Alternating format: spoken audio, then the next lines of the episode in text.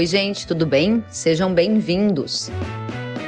O meu convidado de hoje é o presidente da Associação Brasileira das Indústrias de Óleos Vegetais, André Nassar. Ele afirma que o cenário econômico mudou e que a exigência de alienação fiduciária vai se tornar um padrão para a negociação de compra antecipada, já com validade na safra 2021. No caso dos produtores que não concordarem em assinar, Nassar indica que as tradings deverão usar critério de diferenciação de juros, fazendo com que o custo do financiamento aumente para quem não aderir ao modelo. A justificativa da Biov é o aumento dos pedidos de recuperação judicial, que teria elevado o ambiente de risco nos negócios. No episódio, você vai saber também como está a discussão sobre a moratória da soja no Cerrado e o pagamento por serviços de conservação e muito mais. Este episódio foi gravado no dia 11 de junho de 2020, em uma live transmitida via Instagram. Compartilhe o conteúdo pelas redes sociais e para outras atualizações siga kellen.severo no Instagram.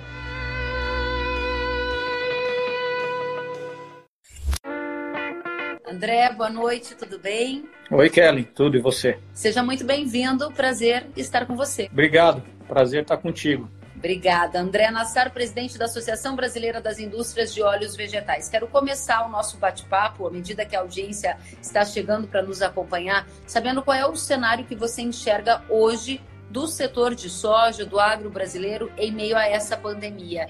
Que mudanças já ocorreram e que podem levar a uma alteração na relação entre indústria e produtor, por exemplo? Olha, Kelly, o, a, a, pandemia ela teve alguns efeitos, né? Ela teve um efeito relativo, um efeito forte no câmbio, e esse efeito no câmbio ele gerou aí uma procura muito grande dos produtores por uh, por vender antecipadamente, né? Por fixar preço, tudo. Teve até um movimento até grande de milho, segundo a safra do ano que vem, né? Então teve esse movimento. Bom, o, acho que uma coisa que foi importante foi que a cadeia da soja, tanto o produtor quanto o nosso setor, na parte da indústria e na parte do, da logística, é, a gente trabalhou muito bem, foi muito eficiente, né? Tanto é que nós estamos fazendo aí recordes de exportação. Provavelmente esse ano nós vamos ter um recorde de exportação, não comparado lá com 2018, mas um crescimento importante em relação ao passado.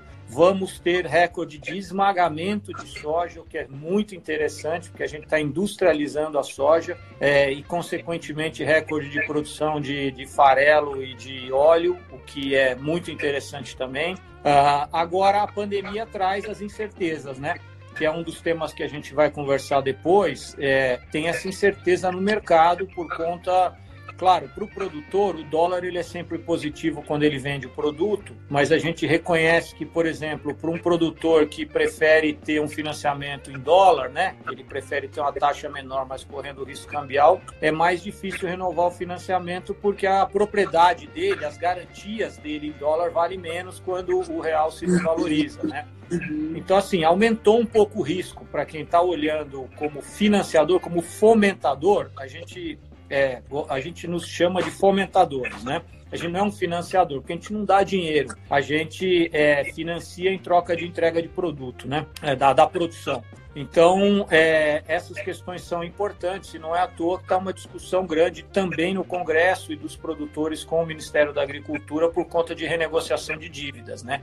Então, a aversão ao risco, a preocupação em relação ao risco cresceu, tá? Essa, a safra 2021 vai ser plantada em condições de risco maiores e os fomentadores é, vão ter que se precaver. Tá. Muito, muito interessante esse começo da nossa conversa para todos que nos acompanham. Então, o André Nassar já trouxe elementos-chave, o câmbio aumentou a venda antecipada, seja da safra 2021 de soja, ele também cita os movimentos de venda antecipada da segunda safra de milho do ano que vem, a gente está agora é, é, a desse é 2021, ano. né? É 2021 do mesmo jeito, essa do, do, do milho segunda safra no que vem. Exatamente. De qualquer forma, esse é um dos efeitos. Aí ele chama atenção para recorde de exportação e esmagamento, farelo e óleo, tudo isso como efeito da pandemia. Só que adiciona na nossa conversa a incerteza e diz que a safra próxima será plantada com um risco maior.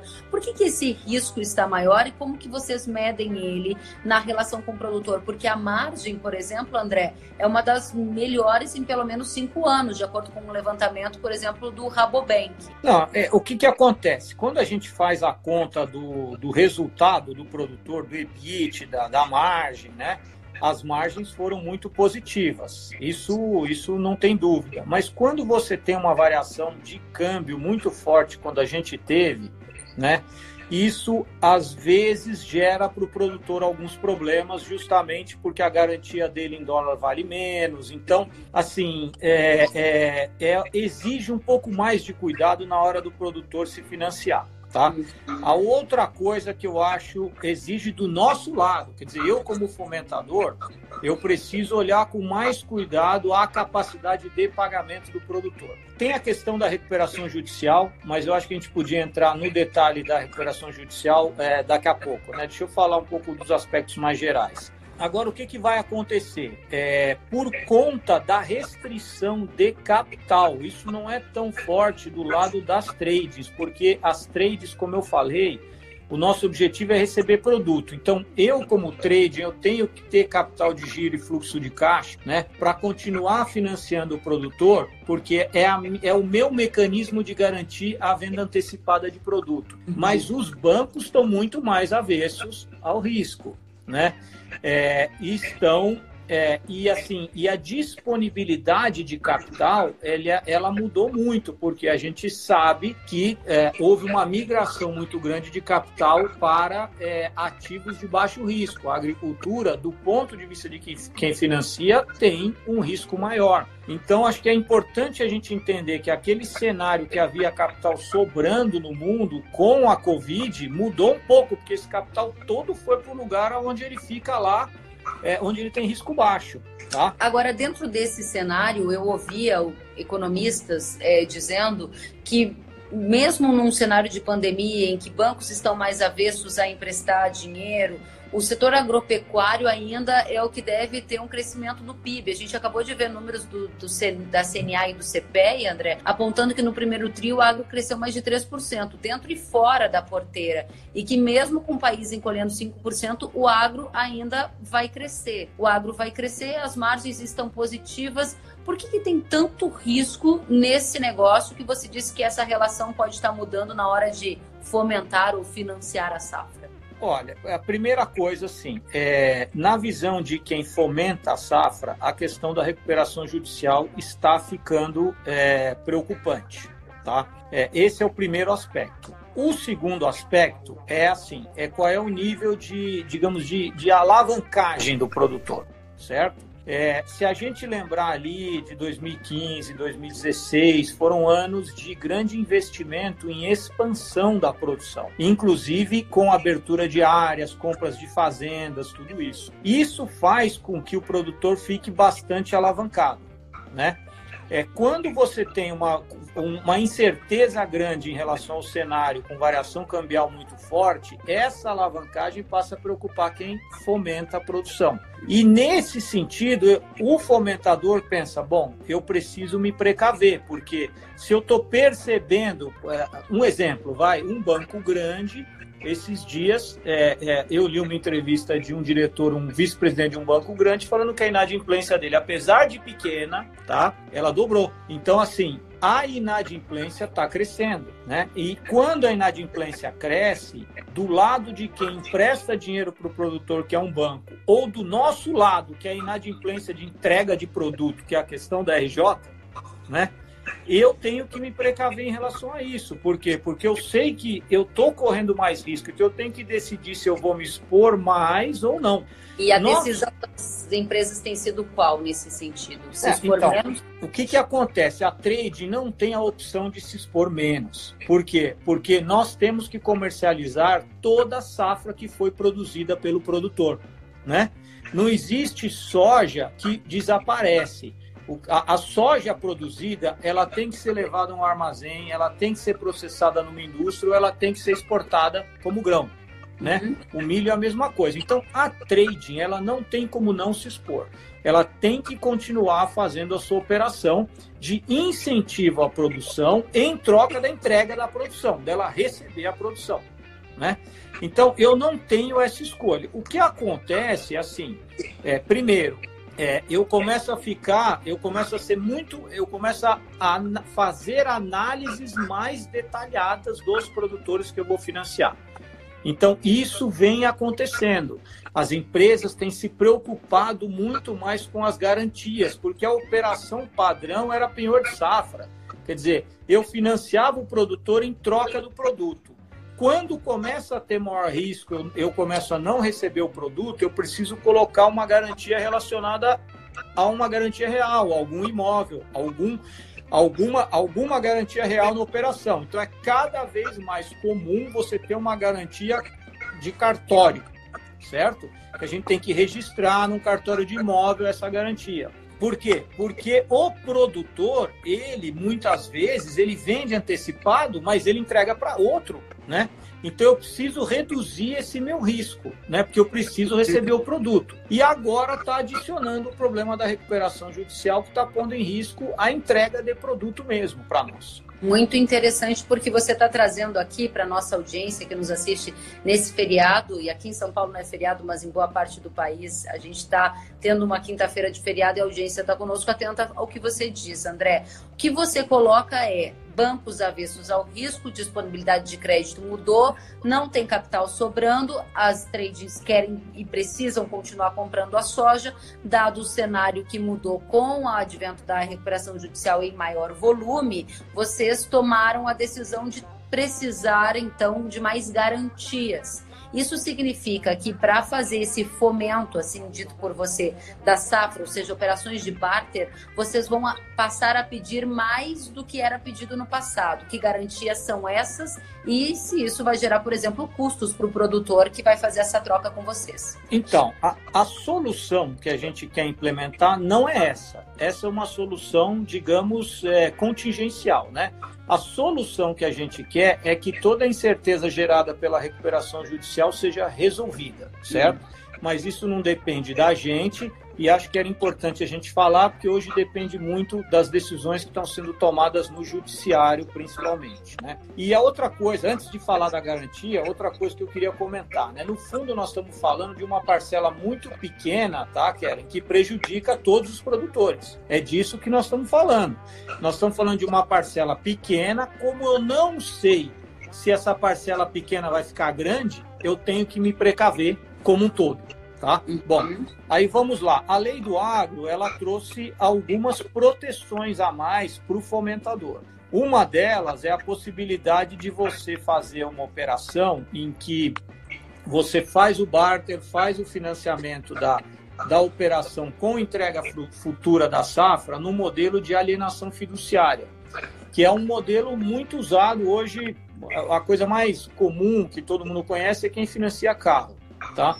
O financiamento de carro hoje ele é no modelo da alienação fiduciária. Se o, o, o, quem comprou o carro, né, o tomador do empréstimo, né, se ele não paga o carro, até ele terminar de pagar, o carro é da, de quem financiou, certo? E ele não tem alternativa. Dizer, se ele opta voluntariamente por fazer um financiamento, ele sabe que se ele parar de pagar, ele vai ter que devolver aquele carro tá? Uhum. É, esse modelo nosso, nós temos a CPR. A CPR ela foi feita com esse conceito, né? Então, um produtor emite uma CPR, eu como trend compro, digamos assim, aquela CPR e por trás dela tem um conjunto, tem é, X sacos né, de um produto que vai ser entregue futuramente. Isso que é importante, é diferente do carro, porque o carro já está lá, né? O exemplo que eu dei. Nós estamos falando agora de um, de um produto que ainda vai ser produzido e vai ser entregue futuramente, né? É, então, é, é é, o que, que acontece? A CPR por si só não está garantindo para nós que ao eu comprar essa CPR e fazer todas as garantias associadas a ela, que o produto vai ser entregue para mim, por causa quando ele for produzido, por causa da recuperação judicial. É, agora, E nós temos, nós sempre defendemos que o produto vinculado à CPR não deveria ser objeto de recuperação judicial. Então, um produtor que pede uma recuperação judicial, muito bem, ele tem esse direito, ele vai fazer toda a negociação, inclusive comigo na parte que eu financiei, mas o produto que ele vendeu para mim atrelado a uma CPR ficaria fora, ele, ele teria que ser obrigado a me entregar.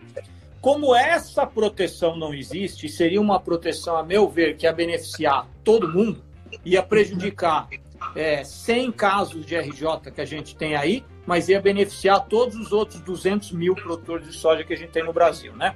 Uhum. É, é, como a gente não tem essa opção, a opção, uma das opções que agora a lei do agro criou a possibilidade é fazer uma operação de alienação fiduciária, nesse caso da garantia da, do, junto com o penhor de safra, como entrega futura. Né? Agora, o que, que acontece? Você fazer uma CPR com penhor de safra é a forma mais barata que tem. Uhum. Né? A alienação fiduciária vai custar, ela vai custar para nós, ela vai custar para o produtor, porque a parte documental, a parte dos registros, é tudo muito mais complexo, né? Uhum. Então, a gente não quer fazer isso. Só que diante das incertezas, a alienação fiduciária, eu acredito, para quem compra produto, vai se transformar rapidamente num padrão de negociação é, é, de compra antecipada. Tá? E mesmo Isso já na safra 2021? Olha, é difícil dizer o quanto, mas certamente vai ter, vão ter é, vão ter várias operações aí, testes, né? As empresas vão testar, vão tentar montar os seus modelos para tornar isso ágil, eficiente, já na safra 2021, com certeza, porque a lei do agro ela acabou de ser sancionada, né? Bom, aí eu quero trazer aqui as participações da nossa audiência. André, a participação do Marcelo Cavazotti, que está aqui conosco, e ele disse: recuperação judicial no Brasil vai continuar acontecendo. Na sequência, ele disse o modelo de alienação é o mais viável, só que os produtores não vão assinar, disse ele. Qual vai ser a consequência disso na sua avaliação?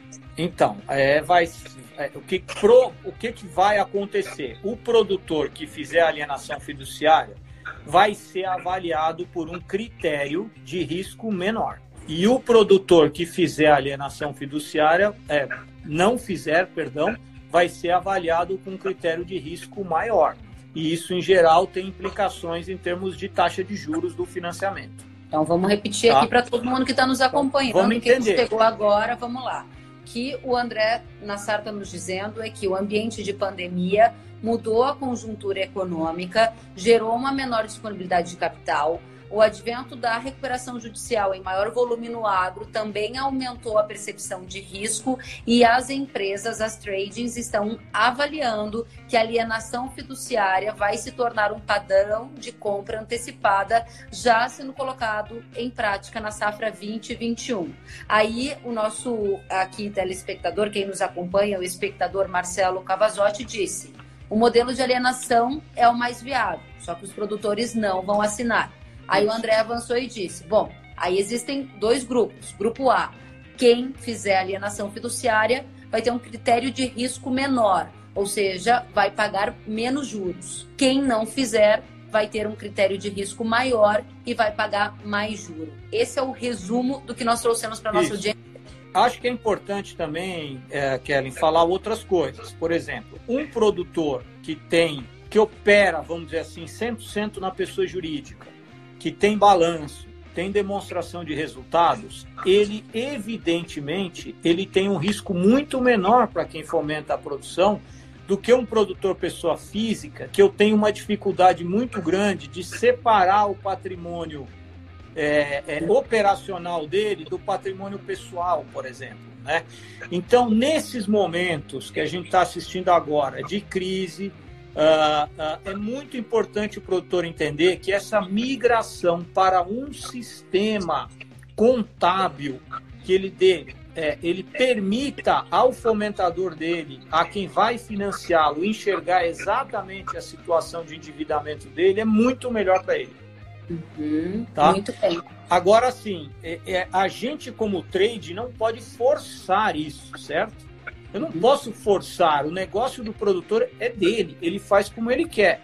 o que eu tenho que fazer para proteger o meu negócio, porque deixar de comprar eu não vou, conforme eu já falei, certo? As, as trades não vão deixar de comprar, é avaliar o risco. Maior uhum. risco, maior custo no financiamento. Ou menor exposição. Por exemplo, o produtor quer vender um volume para mim que eu posso dizer para ele: não, esse volume eu não vou comprar de você. Eu só compro esse volume se você tiver na condição, numa condição diferente, se você fizer alienação fiduciária. Então vão surgir soluções assim. Agora, você dizia lá no começo da nossa conversa que o cenário de pandemia levou a uma alta do dólar que gerou uma venda antecipada em volumes recordes para soja e para milho. Aí, agora, Sim. mais para o meio da nossa conversa, você disse que o critério também de risco é decidir se vai comprar volumes maiores ou menores do produtor que se recusar eventualmente a fazer a alienação fiduciária. O ponto é saber, nesse momento, quem fez a venda antecipada e quem está desejando fazer agora, já que começaram a observar que o dólar está caindo, o preço, por exemplo, começou a ficar mais baixo, vou vender mais a minha safra. Vou ter que fazer alienação fiduciária? Não, aí, então, de novo, essa é uma decisão de cada empresa, certo? Cada empresa vai tomar essa decisão em função do risco que ela avalia nas regiões onde ela compra produto. Tem regiões onde o risco é maior, regiões onde o risco é menor. Tem perfis de produtores que a gente atribui baixo risco deles entrarem numa recuperação judicial. As recuperações judiciais que a gente conhece aí, eh, no ano passado e nesse ano, são produtores grandes. Agora, recentemente, entraram produtores menores, por exemplo, produtores com operação de 5 mil hectares, né? Que a gente estava falando de produtores grandes, com mais de 20, 30, até 100 mil hectares de operação, né? Agora já tem casos de pedidos de RJ de produtores com 5 mil hectares. Então, se crescerem esses casos de RJ, a gente vai ter que se proteger, buscar se proteger com todos os casos. Evidentemente, quem já vendeu antecipado, fez as garantias, enfim, pode ter feito com alienação, pode não ter feito, eu não sei, porque cada contrato é um contrato, né? É, mas assim, a, o crescimento da RJ e o risco crescente de que um produtor que entra em RJ não entrega o produto que ele vendeu antecipadamente para nós, né? Vai gerar um problema grande na, no fomento da safra. Se okay. isso crescer. Aí o nosso espectador Ricardo Arioli, produtor rural, disse para gente aqui como os produtores podem se defender das tradings que entram em RJ. Uma situação vivida lá pessoal de Mato Grosso, colocado como exemplo. Exato, assim, é, vamos lá. A, a, aí eu compartilho com a pergunta do Ricardo. A lei da RJ, que é a Lei 11.101, ela precisa ser revisada. Ela é uma lei que, digamos assim, facilita o acesso à RJ. Tem facilitado o acesso à RJ é, de produtores, que eu não concordo em hipótese alguma, mas tem permitido também algumas empresas entrarem em RJ. Esse caso específico, assim, o produtor, uh, ele é específico esse caso, porque ela nem foi aceita. A recuperação judicial dessa empresa não foi aceita pelo judiciário, certo? Para você ver como é que são as coisas, tá? É, o judiciário tem aceito recuperações judiciais de, judiciais de produtores pessoa física, mas não tem aceito de empresas. Quer dizer, é, tá um pouco também é, dois pesos e duas medidas. Mas respondendo Ricardo, assim, é, existem trades que são tradicionais no mercado, que estão há anos no Brasil, certo? O produtor precisa olhar isso ele precisa olhar quem gera confiança, quem há anos paga direito, né? É a mesma coisa. Ele tem que olhar para quem ele vende da mesma forma como a gente olha é, para quem a gente fomenta. Bacana. Essa é uma pergunta que, inclusive, veio do Glauber Silveira, ex-presidente da ProSoja Brasil, produtor rural também. Ele disse ainda sobre a questão do critério de avaliação de risco do produtor, alienação fiduciária, ele dizia como fica a tradição do produtor que é um bom cliente para trading, que é o que faz bons negócios com a trading. Isso não é levado em consideração, por exemplo, na diferenciação de juros? Era a pergunta dele. É levado em consideração. Tanto é que eu falei no início que as trades sempre compram antecipadamente. Elas nunca deixam de fazer a compra antecipada. E, evidentemente, elas começam, num ambiente de risco, a fazer com esse produtor que tem tradição, com esse produtor que elas conhecem, esse produtor que ela opera há muito tempo, né? Porque aí, produtores, por exemplo, que tiveram problemas e sentaram para renegociar com a trade resolveram é, é, renegociando com a trade continuaram a operar, essas coisas contam muito. Mas o que eu acho que é importante dizer para o Glauber é assim: esses são critérios, a meu ver, tá? Que o funciona no mercado, funciona, mas eles são subjetivos demais. Eu acho que a gente precisava ter um modelo menos subjetivo de avaliação de produtor, que não dependesse da tradição, dependesse exatamente da situação financeira dele, certo? Que eu tivesse um balanço no qual eu pudesse confiar e eu analiso o balanço e falo, olha, para esse balanço, esse é o risco. E aí o produtor vai levar o mesmo balanço para uma outra trade que vai dizer não, eu para esse balanço eu vejo com risco diferente. Então a gente precisa harmonizar a forma de analisar essa questão da tradição. Ela funciona? Funciona. Mas para nós que somos grandes empresas e compramos de produtores, isso a gente acha que isso precisaria evoluir. Aí tá? a pergunta do Arioli, Ricardo Arioli participando mais uma vez e dizendo: como deixar a relação entre produtor e tradings mais transparentes? Então, eu acho que a gente tinha realmente que encontrar uma solução para uma espécie de formalização do produtor, para o produtor sair da pessoa física e operar em alguma, alguma pessoa jurídica, certo? Eu reconheço a questão tributária, que é altamente relevante, então isso tem que ser feito sem ônus ao produtor. Em hipótese alguma, a gente quer gerar mais transparência, é, é, é, obrigando o produtor a operar na pessoa jurídica e dessa forma ele, ele ter uma carga tributária maior sobre a renda dele. Nós não queremos isso.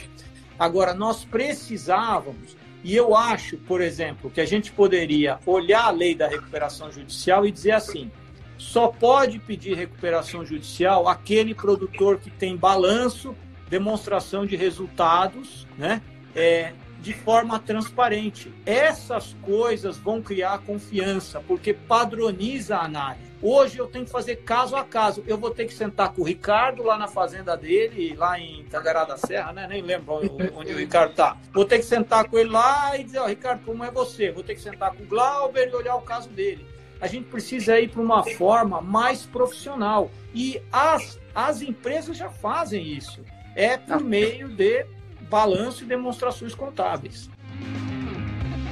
Bom, nosso primeiro tema já rendeu bastante, que bacana a participação de todos. Muito obrigada pelos produtores, audiência que participou, Ricardo, Glauber, temos aqui o Cagiane dizendo que confiança e reputação além do papel bacana, a gente está tendo muitas participações, eu vou continuar fazendo perguntas na sequência. Primeiro tópico, então, que trouxemos aqui foi uma mudança na conjuntura, trades avaliando, então, mudar também essa relação no fomento da safra, como foi dito pelo André, através da implementação de alienação fiduciária, para se tornar um padrão de compra antecipado, talvez já em, em vigor na safra 2021, a ser avaliado o perfil do produtor com uma avaliação menos subjetiva, com mais critério financeiro para levar em frente essa discussão. Aí a gente avança, André, para um segundo tema que a nossa audiência também quer saber, que é a moratória da soja. Como é que está essa discussão neste momento? Qual é a opinião de vocês? Bom, aí eu tenho que explicar bem, porque o, o assunto moratória, ele está sendo misturado, assim, moratória da soja e uma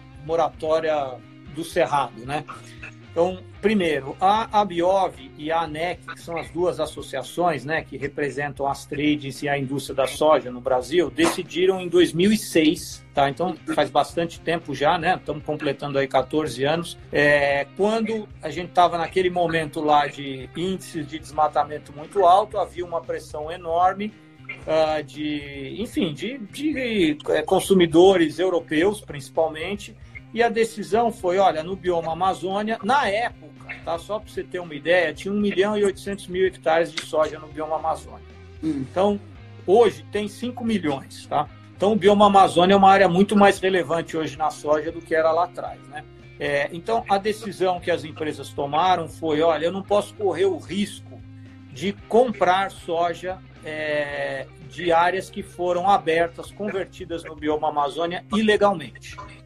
E não havia critério para. Não tinha o código florestal, não tinha nada. Dizer, não havia critério para entender se o produtor estava abrindo, cumprindo o rito legal ou não.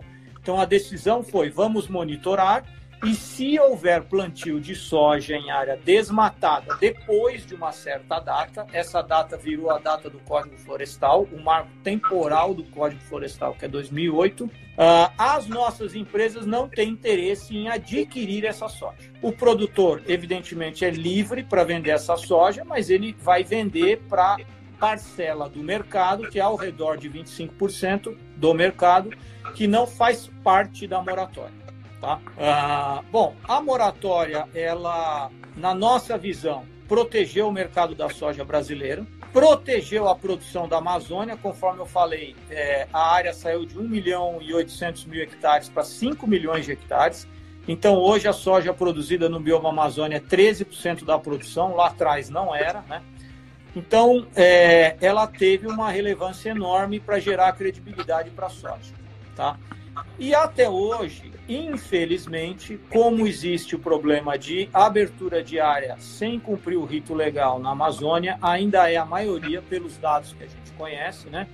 A moratória ela continua sendo necessária na nossa visão. A moratória, nós temos muitas discussões com produtores, porque produtores querem vender para as nossas empresas, não conseguem. Eles vêm conversar com a Biov, eles apresentam a documentação deles. Então, tem alguns casos de produtores que a gente volta a comprar, né? Existe uma saída para o produtor que é ele pode plantar outra coisa naquela área. Se ele não plantar soja, ou seja, se ele pegar aquela área que ele abriu depois de 2008 e não plantar soja, todo o resto da soja que ele tem, ou seja, aquela soja que foi plantada em área que já estava aberta, ele pode voltar a vender para nós. Então a gente tem uma forma de trazer o produtor de volta, que a meu ver não é uma forma tão complicada. Vários produtores optaram por isso, né? Optaram por é, é, fazer outro tipo de lavoura na hora na área que eles abriram depois de 2008, né? E a gente sempre pede para os produtores que, que, que vêm é, contestar a moratória, evidentemente comprovar que eles é, converteram a área de forma legal, né? É, então a gente procura priorizar esses casos, mas assim, a regra da moratória é uma regra que abriu área depois de 2008 no bioma Amazônia ele não pode vender para uma lista, para um conjunto de empresas, basicamente. Né? Ele pode continuar produzindo e pode vender para outras empresas, mas não para esse grupo de empresas que é associado da Biov e da ANEC. Agora, associado da Biov e da ANEC representam cerca de 80% do mercado de soja, ou seja, Mais cerca de 80%, não é? 75%. Por isso que eu mencionei 25%. Existe 25% do mercado para quem os produtores estão aí vendendo e essa soja está sendo exportada. Né? Uhum. Agora, o Albenir Querubim, que está nos assistindo aqui, ele menciona o seguinte, que ele coloca: desmatamento é diferente de supressão florestal e acrescenta: temos o cadastro ambiental rural, registro imobiliário, ou seja, é lícito e buscamos autorização junto a órgãos ambientais. Isso não seria uma discussão presente nessa questão da moratória? Ou seja, está em cumprimento com a lei, mas mesmo assim a moratória diz não, não vamos comprar porque foi aberto depois de 2008. É, é uma supera as leis brasileiras na sua avaliação? Sim. A moratória tem uma política, conforme eu falei, que foi adotada lá em 2006, ou seja, faz muito tempo, né? Que é uma política que supera as leis brasileiras. Isso é, é fato, né? Mesmo que o produtor tenha feito a supressão, eu entendi o, o, o, o Aldemir, né? O que ele. Ah, isso, o que ele comentou, quer dizer, uma coisa é desmatamento, outra coisa é supressão, feita com toda a documentação, com as autorizações. Mas mesmo nesse caso, uh, uh, se o produtor fez a abertura da área depois de 2008 e plantou soja, uh, as associadas da Biov, a gente monitora isso, evidentemente, a gente dá a chance do produtor se explicar, dele comprovar se foi antes de 2008 ou não, mas as empresas não adquirem desse produtor tá? Agora, são raríssimos esses casos pela nossa experiência, tá? Uhum. Eu acho que é importante isso. São raríssimos. Nós tivemos em 14 anos, 16 anos né, de moratória, 14, perdão, nós tivemos quatro casos de produtores que apresentaram toda a documentação, certo? E esses produtores é, não estão vendendo, mas apresentaram e comprovaram. Tivemos, mas só quatro. Ok, e aí a gente avança para a moratória do Cerrado. Porque então a moratória da soja já acontece desde 2006 no bioma Amazônia, e aí havia uma discussão de implementar a moratória do Cerrado. O que é a moratória do Cerrado? É, não existe a moratória do Cerrado, né? É, essa questão da moratória do Cerrado, ela foi criada, a meu ver, até pelos próprios produtores, pelas associações, e eu entendo a razão, porque a preocupação era muito grande das empresas da Biov e da ANEC expandirem o modelo da Amazônia para o Cerrado. Mas nós nunca, é, nunca tivemos sequer a intenção de fazer isso. O que a gente fez, e aí eu acho que é muito importante explicar para os produtores isso, é que nós, assim, a, a, principalmente a Europa, demanda da gente soja sem desmatamento, sem supressão, mesmo que seja legal. Isso é o que a Europa quer. Ela quer comprar soja brasileira é, é, que venha de áreas ah, ah, abertas, ou seja, que áreas que onde é desmatamento zero, vai, que é o, o termo que todo mundo fala. O que, que nós falamos para os nossos clientes? A gente falou, veja, o produtor no Brasil tem direito de abrir área. No Cerrado, ele tem direito de abrir 65% ou 80%. Né? Ah, ele não pode ser punido por isso. Ele não pode ser punido pelo fato dele ter o direito, e o Cerrado é metade. 50% da soja no Brasil está no Cerrado hoje, então é gigante. O Cerrado tem uma relevância enorme, né? Sem contar todo o benefício uh, social e de desenvolvimento que a soja gera aí para o gerou para o Centro-Oeste, está gerando no Mato Piba e assim vai. Então nós falamos assim para os nossos clientes: se você quer um desmatamento zero, então você paga para o produtor. Você oferece ao produtor um pagamento por serviço ambiental. Aquele produtor que tem direito de abrir pode ter o direito também de escolher não abrir e ser pago. Foi esse conceito que a gente levou para os nossos clientes. E a gente falou para eles assim: só que vocês têm que pagar valores que são interessantes para os produtores. O produtor, ele recebe arrendamento de soja, ele tem que receber, quando ele arrenda, ele tem que receber um recurso que remunere quase como se ele estivesse produzindo soja ali, soja e milho em alguns casos. Ah, e, além disso, é preciso ter recurso para pagar para todo mundo. Porque se você coloca um recurso que eu vou lá, encontro alguns produtores e pago, mas não pago para outros, não vai mudar nada. Então a uhum. ideia era trazer os nossos clientes por, com eles investindo e a gente oferecer para o produtor a opção. Ele vai dizer assim: não, eu no lugar de abrir área, eu tenho o direito de abrir, eu tenho o chamado excedente de reserva legal, eu não vou abrir área, certo? Vou ser pago e vou usar esse dinheiro para expandir minha produção em área aberta, aumentar a produtividade, é uma decisão dele, né? Porque o dinheiro seria todinho para ele, não seria para as trades. Só que o que, que acontece? Os clientes nossos lá falaram assim: tudo bem, a gente põe o dinheiro, mas a gente quer desmatamento zero. Aí nós falamos assim: mas e aquele produtor que não quer o dinheiro? E aquele produtor que quer abrir área porque ele pode fazer legalmente?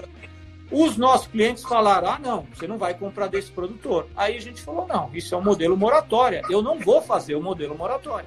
Então, assim, a gente continua discutindo com os nossos clientes a possibilidade de criar um fundo, só que, em hipótese alguma, esse fundo vai ter como contrapartida um modelo moratória. Por quê? Porque nós não podemos impedir o produtor de abrir área. Nem na Amazônia a gente faz isso. Por quê? Porque na Amazônia o produtor abre, planta soja e vende para outro. A gente não impede o produtor de abrir, nem tampouco de plantar soja. Ele faz se ele quiser. Então, assim, nós não podemos, em hipótese, nós não temos esse direito de interferir. Então, o que está acontecendo no Cerrado agora? Basicamente, a gente monitora ano a ano a expansão da soja em área desmatada no Cerrado, tá? E a gente torna isso transparente. A gente compartilha com os nossos clientes essa informação. É, é, e não há mais discussão sobre moratória, mas a gente continua defendendo junto aos nossos clientes a possibilidade do produtor ser pago pelo serviço de conservação que ele está gerando. Ok, gente... aí eu quero te fazer algumas perguntas. Por exemplo, você disse monitora ano a ano o desmatamento no Cerrado. Como está esse dado? Olha, Kelly, é assim, ó, nós monitoramos por período, certo? Então, foi feito um primeiro estudo de 2000 a 2006, um segundo estudo de 2006 a 2013 e um terceiro estudo esse inteirinho feito por nós de 2013, safra 13 14 para safra 18 19. Lá atrás, no primeiro período, certo? É, é, a relação entre expansão da soja em área aberta e em área desmatada era de 27% com abrindo área e é, 73% em área aberta. Hoje, a relação é 93,7%. Então, hoje, cada hectare, a soja expande no Cerrado ao redor de 1 milhão, 1 milhão e 200 mil hectares por ano, certo? Disso, 70 a 75 mil hectares é em área convertida, você converte cerrado, e todo o resto em área que já converteu cerrado antes de 2014. Tá? Ou seja, é área consolidada. Ou tá? seja, o desmatamento para abertura, desmatamento não, a supressão para novas áreas de produção de soja não está crescendo, é isso que está caindo. Está caindo, na verdade. Cada vez mais a soja no Cerrado está expandindo em áreas que foram convertidas no passado. Ok, aí a gente certo? tem as fronteiras agrícolas, por exemplo, Matopiba. Isso. Potencial enorme de avanço um, há uma limitação, ou seja, o Matopiba não poderá se desenvolver mais caso a gente tiver que avançar nessas discussões. Porque abrir nova área para comprar do Cerrado vai ficar meio complicado. Não, assim, no, também no Matopiba está acontecendo a mesma coisa, porque muitas áreas foram abertas no passado no Matopiba. E Mas tem soja... muito para abrir lá também, né? É, bom, aí acho que é melhor perguntar para os produtores. É, eu acho que tem muito para abrir, mas se abria muito mais. No passado, 50% do, do, da expansão da soja lá era em área aberta, em, em com, com, com, conversão de, de, de cerrado. Uhum. O último monitoramento que a gente fez deu 19. Tá? Uhum. Esse 7 que eu falei é para o cerrado inteiro. Mato Grosso, Goiás, Mato Grosso do Sul é só 1,5%. Tá? Então, praticamente não tem mais abertura de área no Cerrado de Mato Grosso, Mato Grosso do Sul, Goiás. Agora, Tocantins, Piauí, Bahia e Maranhão ainda tem, é ao redor de 19%. Tá? tá então, Aí... só que a gente não vai fazer moratória, é isso que eu estou explicando. Tá entendido. Né? Eu quero te perguntar o seguinte: posição está muito clara, não vamos fazer moratória no, do Cerrado ou no isso. Cerrado, e a proposta é o pagamento por serviço de conservação uma espécie de estímulo para o produtor continuar Isso. conservando e para que ele ache eventualmente mais interessante essa alternativa do que a de suprimir ou, a, ou avançar em outras áreas. Aí o Adão Ronildo diz o seguinte: a Europa morreu com o mercado único. A China não quer saber de onde vem a soja. O que você acha? Eu acho o seguinte metade do farelo que a gente produz no Brasil e exporta vai para a Europa. Então, é, eu não concordo com essa visão do Adão de que a Europa não tem relevância. A China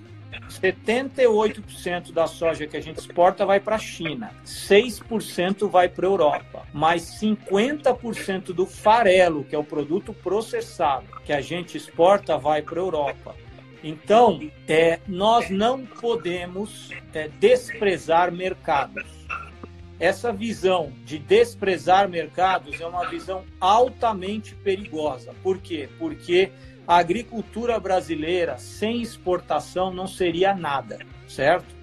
Hoje, ao redor de 30% do PIB do agronegócio é exportação. Então, o que gera riqueza para o produtor é exportação. E Evidentemente, essas discussões vêm da Europa? Vêm da Europa. A China, por enquanto, exige isso? Não, mas a China já exige rastreabilidade. A China quer que a gente comprove, que, a, que as nossas empresas mostrem se a gente tem rastreabilidade de origem, se a gente conhece de quais fazendas a soja está vindo. Então, a questão da informação para o consumidor, até mesmo numa commodity como a soja, ela é uma questão que veio para ficar. E a gente, como grande exportador, não pode virar as costas para isso. E a gente não tem nada, a gente não tem nada. A, o Brasil é. Vou seguir o que os produtores falam. O Brasil é altamente sustentável. 60% do Brasil é vegetação nativa. A gente tem que transformar isso em vantagem. Mas a gente também não pode fazer de conta que as, a, o, aquilo que os nossos mercados querem não é importante. Ok. E aí tem mais uma pergunta sobre a conservação, o pagamento por serviços de conservação. O Marcelo pergunta: qual é o valor do pagamento, quanto vai ser pago, qual o tamanho desse pagamento. Então, é, é, a gente não conseguiu é, terminar, né? É, mas a ideia seria iniciar oferecendo ao produtor, claro que isso varia, mas algo igual a, a arrendamento para soja. Então, seguindo produtor... as regras do mercado para cada região? Seguindo as regras do mercado para cada região. Então, o produtor ele teria uma área de cerrado, certo? Sobre a qual ele receberia o equivalente a arrendamento de soja para cada hectare de cerrado conservado. Esse era o conceito, tá? Equivalente a cada hectare de soja conservado. Mas só para a área de cerrado adicional dele, não o que é reserva legal. Só para a área adicional. Explica isso. melhor. A área que ele poderia abrir porque a ideia era oferecer ao produtor, para a área toda que ele poderia abrir, um pagamento equivalente a arrendamento de soja para cada hectare, mas só para a área que ele poderia abrir, porque a, a, ideia é estimular o produtor a expandir a produção em área aberta e não fazer a conversão. E aí a questão é que você disse que isso não avançou. O Caio Junqueira está perguntando, isso já é uma prática? Não, não. É o que, que acontece. Primeiro, é, para fazer isso, a gente teria que montar um fundo de vários milhões de dólares, certo? Do lado dos nossos clientes não houve esse apetite. Nós não temos do lado dos nossos clientes uma quantidade de dinheiro é, que seria suficiente para poder é, fazer o programa funcionar para o cerrado inteiro. Vamos lembrar, é, o cerrado inteiro, né? São as fazendas de soja no Cerrado ocupam ao redor de 35 milhões de hectares. Desses 35, 18 milhões de hectares é soja. Uhum. Tá? Isso olhando o Cerrado, digamos, Centro-Oeste e Matopiba, né? Estamos olhando o, uhum. o Cerrado inteiro. Então, assim, é, é, é um volume, precisa de um volume grande de recursos para isso. Se são os nossos clientes que querem isso, eles têm que levantar o dinheiro. Se eles não conseguem levantar o dinheiro, eu também não vou fazer nada. Então não há dinheiro suficiente nesse momento. Pois é, mas aí me ocorre a seguinte questão, André. Primeiro, recuperando alguns pontos da nossa conversa. Você disse a moratória do Cerrado não é algo que ficou decidido que quer se fazer agora. Pensou Não, não é agora não, Kelly. A gente não vai fazer moratória de cerrado, tá? Não isso aí vai a Biov, isso aí nós já cortamos essa conversa e a gente é, tem uh, uh, isso gerou um bom desgaste é, para nós, porque nós deixamos claro que nós não vamos criar esse, nós não vamos replicar o modelo da Amazônia no Cerrado. Mas aí eu fiquei com algumas dúvidas, eu gostaria que você me ajudasse a esclarecer. Não Sim. vamos replicar o modelo da moratória da soja no Cerrado, certo? Isso. Mas há uma tentativa de fazer pagamento por serviço de conservação. Certo? Isso, isso. Mas seria Mas voluntário. O valor para o pagamento seria equivalente a cada hectare de arrendamento. Só, por exemplo, para a área adicional, certo? Isso. Aquela que ele poderia. De reserva legal, de reserva legal, isso mas isso daria alguns milhões e aí os clientes não sentiram apetite para fazer um fundo para isso. Ao mesmo tempo em que você me disse tudo isso, você também me disse que a Europa é um dos principais clientes do Brasil, consome metade do farelo que o país exporta. Sim. E a Europa é a mesma que quer desmatamento zero.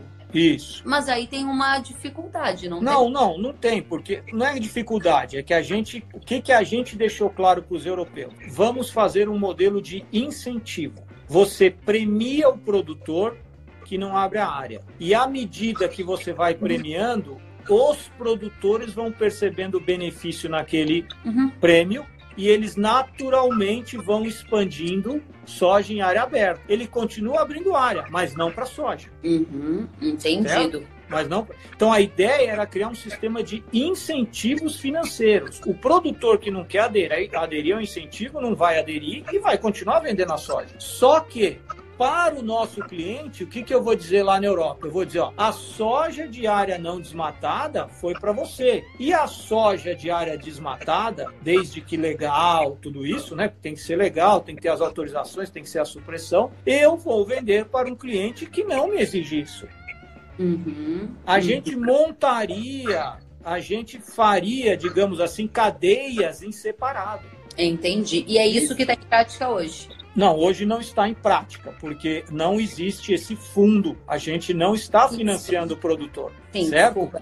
Isso e... está claro, mas eu estou dizendo que hoje, se o produtor abrir área no Cerrado, ele não consegue vender para as empresas associadas para a Biof? Consegue vender normalmente. O que a gente está dizendo para o europeu é que quando você compra soja, você está comprando soja que tem pouco desmatamento, pouca supressão. Por isso que eu falei dos números lá atrás. Então, nosso argumento para o europeu é assim: não se preocupe, porque a, a, área que é aberta do total de área que é produzida de soja é muito pequena. Perfeito, perfeito. Entendido. Então, quero aqui fazer um resumo para nossa audiência que nos acompanhou atentamente do começo ao fim. Nós temos vários pontos relevantes aqui da nossa conversa, que eu quero pelo menos destacar três, André, que é uma mudança, então, nas práticas de fomento ou financiamento, como os produtores mais chamam, do barter, nessa relação entre produtores e tradings, dado o cenário atual, em que a alienação fiduciária se torna um padrão para compra antecipada já na safra 2021 o perfil do produtor vai gerar uma diferenciação de juros, mas o risco aumentou e essa é uma prática que você já enxerga. Segundo ponto é descartada a moratória da soja no cerrado. Há uma ideia de pagamento por serviço de conservação, mas esse tópico ainda não avançou a ponto de já estar sendo praticado. Não é uma ideia descartada, é algo que pode voltar no futuro a gente acredita nesse modelo. Se as associações de produtores acreditassem também, eu uhum. acho que fica até melhor da gente trabalhar junto aos europeus. Algo proposto pela, pela indústria da soja e pelas associações de produtores, algo do Brasil, não é algo de fora, algo criado no Brasil, eu acho que teria um peso muito grande. Tá?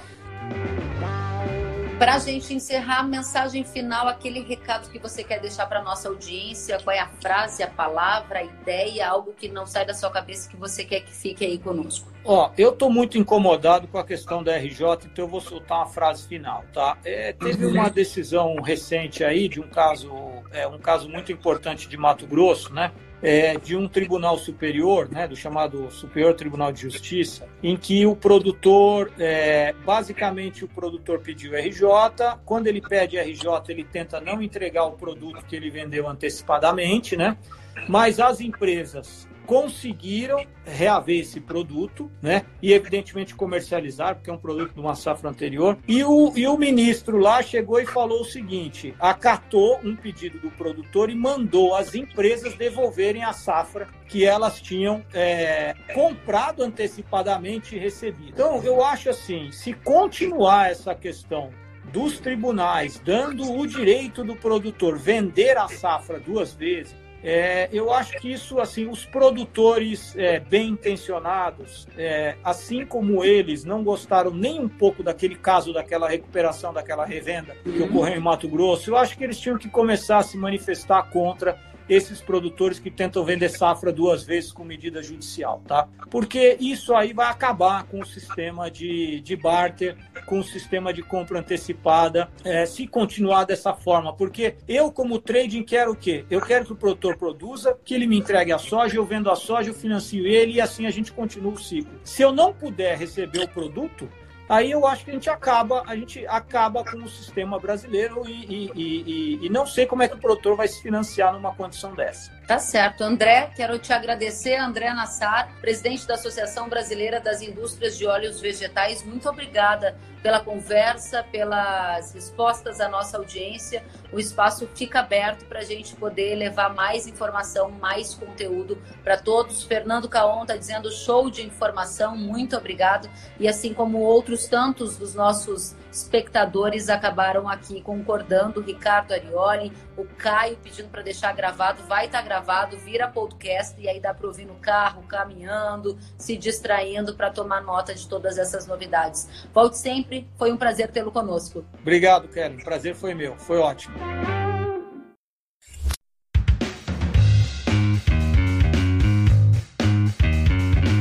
Que bom que você gostou da entrevista e ouviu todo o conteúdo. Se quiser acompanhar as atualizações, siga kellen.severo no Instagram.